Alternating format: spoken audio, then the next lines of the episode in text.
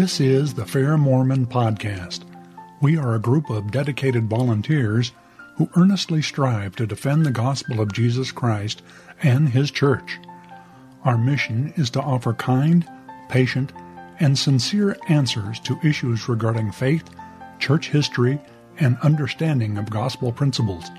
Fair Mormon, the sponsor of this work, also holds an annual conference with speakers from many professional backgrounds regarding these topics.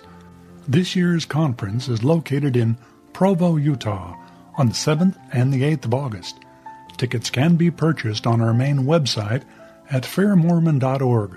We would welcome your attendance. Thanks for listening. And now, Challenging Issues, Keeping the Faith by Michael R. Ash.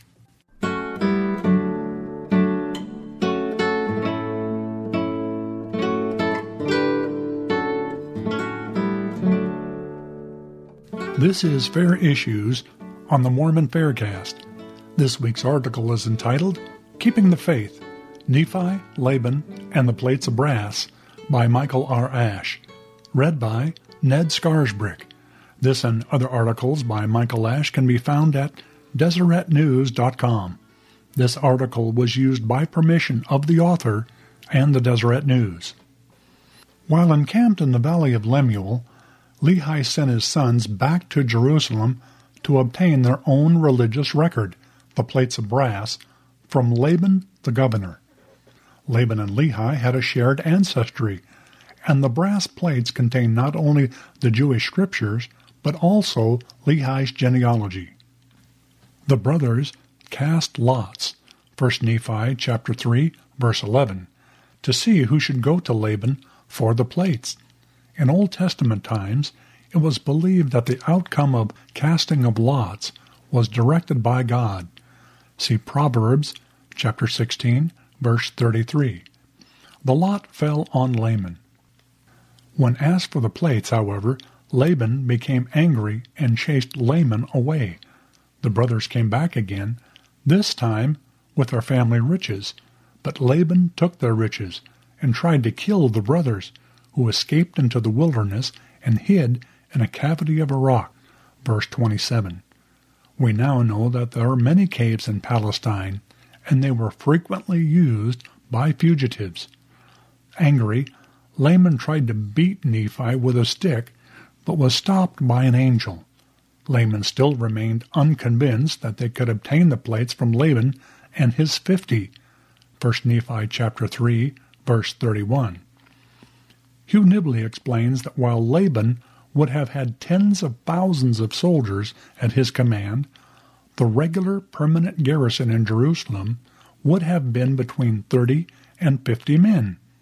In a recently discovered letter of Lehi's contemporary, Nebuchadnezzar, the king speaks of a garrison of fifty. In Babylonia, a platoon and an army consisted of fifty men and was always called a fifty, just as Nephi spoke of Laban and his fifty. Nephi went again to Laban, and found Laban lying drunk in the street. The Spirit of the Lord commanded Nephi to slay Laban, so that he could obtain the plates. At first Nephi hesitated. He had never killed a man before. Again the Spirit commanded Nephi to slay Laban. Finally obeying, Nephi decapitated Laban with his own sword. See First Nephi chapter four, verses eleven through eighteen. While modern Americans express concern over Laban's execution, in light of Near Eastern thought, Nephi's actions are not unusual. Nibley recalls the reaction to the story by a class of several Arab students after hearing about Laban's decapitation. One Arab student asked, "Why did this Nephi wait so long?" John Welch argues that in light of ancient Jewish law, Nephi was not guilty of murder. When analyzed in terms of ancient biblical law, the case is framed within the appropriate set of legal terms and issues. This is not to say that the slaying of Laban presents us modern readers with an easy case. Neither was it an easy case for Nephi. In its ancient legal context, however, The slaying of Laban makes sense, both legally and religiously, as an unpremeditated, undesired, divinely excusable and justifiable killing, something very different from what people today normally would think of as criminal homicide. L D S researcher Stephen Olson points out that Nephi intentionally uses the word deliver to emphasize the moral point of the story. The angel who intervened with Nephi's beating said that the Lord would deliver Laban into their hands. Chapter three, verse twenty-nine. Before going to find Laban, Nephi told his brothers that the Lord is able to deliver us and destroy Laban as he had delivered Moses and the Israelites. Chapter four, verse three. When Nephi hesitated in beheading Laban, the Spirit told him that, as promised, the Lord hath delivered Laban into thy hand, and that it was better that one man should perish than a nation should dwindle and perish in unbelief. Chapter four, verses twelve and thirteen.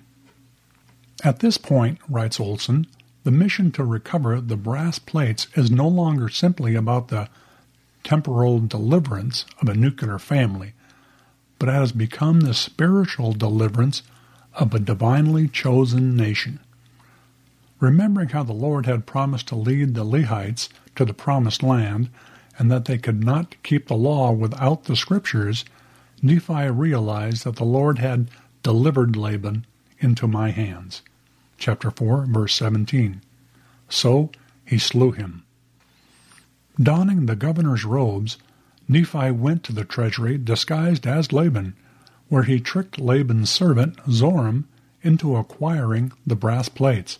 When Zoram discovered that Nephi was not Laban, Nephi gripped Zoram firmly and swore into his ear, as the Lord liveth, and as I live, that he would spare Zoram's life if he would only listen. First Nephi chapter four, verse thirty-two. Zoram followed Nephi without further problems. Among the desert people, oaths are considered sacred. The most binding oaths were those sworn by the life of something. Nibley explains that the only oath more awful than by my life, or less commonly by the life of my head, is by the life of God, or as the Lord liveth. If you like this podcast, you can help promote it by subscribing to it in iTunes or by rating it and writing a review. Post a link on your blog and Facebook page and tell your friends about us. Questions or comments about this episode can be sent to podcast at fair l d s dot org or join the conversation at fair blog dot org. Michael Ash is the author of the book Shaken Faith Syndrome, Strengthening One's Testimony in the Face of Criticism and Doubt, as well as the book of Faith and Reason, eighty Evidences Supporting the Prophet Joseph Smith. Both books are available for purchase online through the Fair Bookstore. Music for this episode was provided courtesy of Lawrence Green. The opinions expressed in this podcast are not necessarily the views of the Church of Jesus Christ of Latter-day Saints or that of Fair Mormon.